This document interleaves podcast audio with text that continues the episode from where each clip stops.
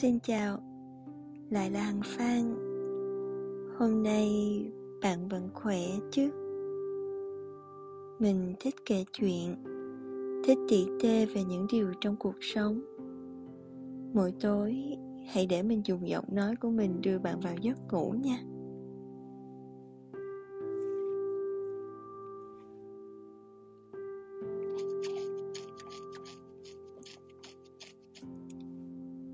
Có bao giờ bạn tự hỏi tại sao mình lại được sinh ra? Hay ý nghĩa của cuộc đời mình là gì không? Có người nói mọi chuyện đều đã được sắp đặt. Vậy ai là người viết nên kịch bản của cuộc đời bạn?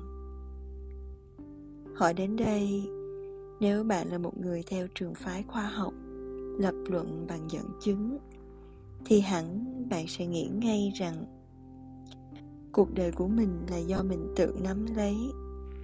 Tốt hay xấu là do bản thân mình tự quyết định. Nếu không cần nỗ lực, thì nhất định sẽ đạt được kết quả tốt. Rằng chẳng có thần linh, nhà biên kịch hay ai đó có thể thay mình quyết định cuộc đời và số phận của mình cả.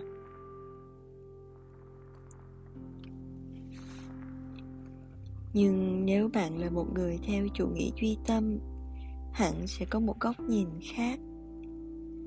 Rằng mọi việc xảy ra đều có lý do của nó. Việc chúng ta tồn tại trên cuộc đời là để hoàn thành một bài thi nào đó mà vũ trụ muốn mình học được ở kiếp sống này. Tất nhiên, bạn vẫn phải tin vào sự nỗ lực có thể cải thiện hay thay đổi một phần nào đó của cuộc sống.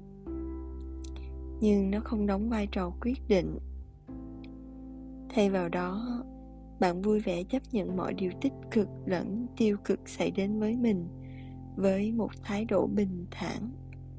Mọi chuyện sẽ thuận theo tự nhiên, như cái cách mà vũ trụ muốn sắp đặt.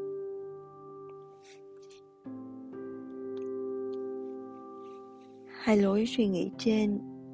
Với mình, không có cái nào đúng, cũng chẳng có cái nào sai. Ai cũng đã từng có một thời tuổi trẻ, luôn muốn khẳng định bản thân, nỗ lực từng ngày để rồi có thể tự hào làm được điều mình muốn. Sở hữu thứ mà mình luôn ao ước có, hay ở một vị trí vững chắc trong sự nghiệp. Đó có thể là sự hạnh phúc khi mua được một căn nhà. Niềm kiêu hãnh khi mình được bổ nhiệm vào vị trí leader hay ở các vai trò quản lý khác. Sự hân hoan khi trên người khoác lên những món đồ hiệu đắt tiền.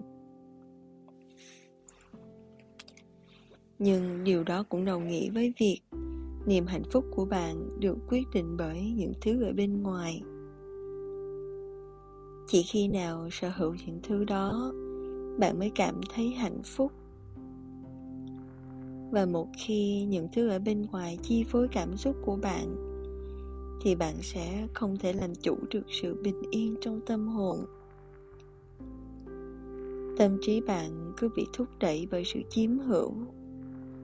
Chiếm hữu càng nhiều thì niềm vui càng lớn. Điều này sẽ tạo nên sự ganh đua và cạnh tranh.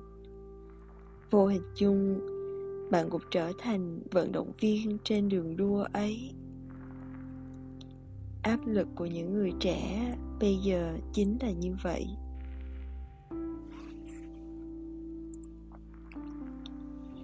Nhưng cũng có những người chỉ muốn làm cây cỏ ven đường.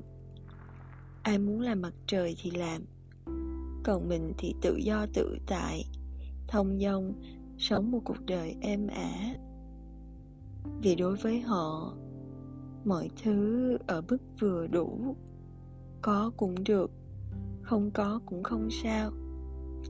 Họ vui vẻ vì những điều rất nhỏ nhặt. Ví như, hôm nay trong vườn hoa đã nở, cũng khiến họ vui cả ngày.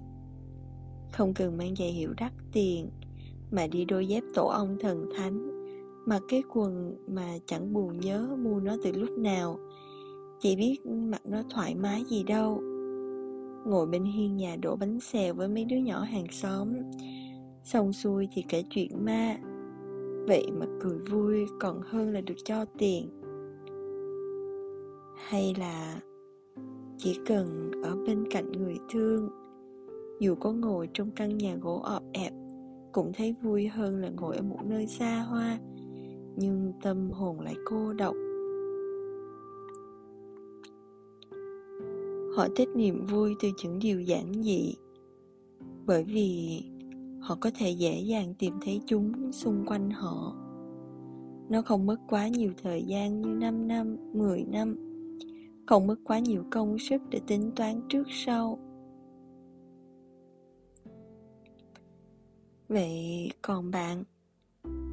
Bạn muốn mình là một vận động viên Hay là một nhành cỏ ven đường?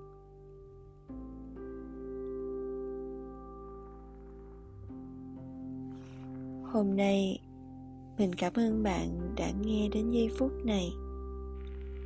Mình chúc bạn ngủ ngon và mơ những giấc mơ thật đẹp. Hẹn gặp bạn vào 9 giờ tối ngày mai. Tạm biệt.